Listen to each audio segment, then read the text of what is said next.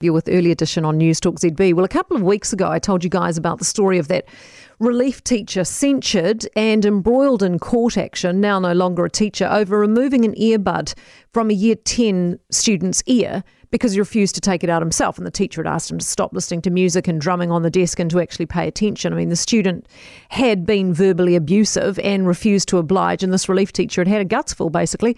I pointed out that despite crying out for teachers, and not being able to get a relief teacher these days for love nor money. The Teachers Complaints Committee and the Teachers Disciplinary Tribunal had, I thought, overreacted in siding with the student. I argued that, in my opinion, it fed a growing issue with a sense of entitlement among young people in classrooms, which in turn fed into disrespect of teachers, and that this guy being told his actions could adversely affect their well being was basically over the top. Many of you agreed with me at the time.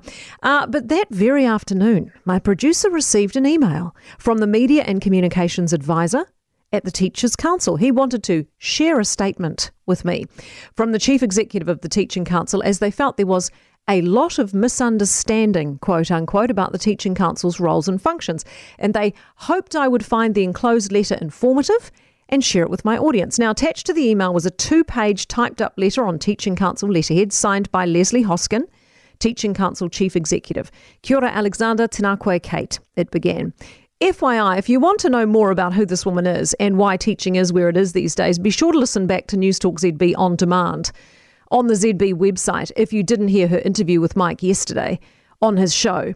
Uh, it explains a lot about why we are where we are with the education system. I was surprised the Teaching Council was tuning into Early Edition, to be honest. I'm not so sure they were, probably had a Google alert set up. But to dedicate time to typing up a two page letter to me, then having your media guy attach a covering letter and sending that to my producer, I mean, really? You don't have better stuff to do with your time when our education system's in the state it's in. I mean, it may not surprise many of you that the Teaching Council is anecdotally apparently not held in very high regard by the teaching body itself. And that was reaffirmed yesterday by teachers who texted in after Mike's interview.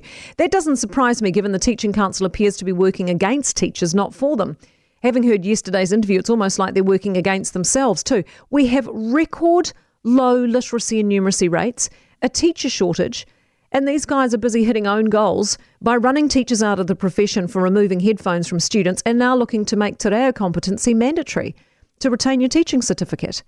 Anyway, the upshot of the letter I received was that the Teaching Council defended its decision over this relief teacher, and like all left leaning ideological bodies, they were just wanting to educate me, me, the great unwashed, on how to think more like them, I guess. This approach, this time wasting of typing up letters to radio hosts when you have way bigger fish to fry, sums up everything that's wrong with where teaching's heading. Hawkesby. Wonder why we're in the mess we're in.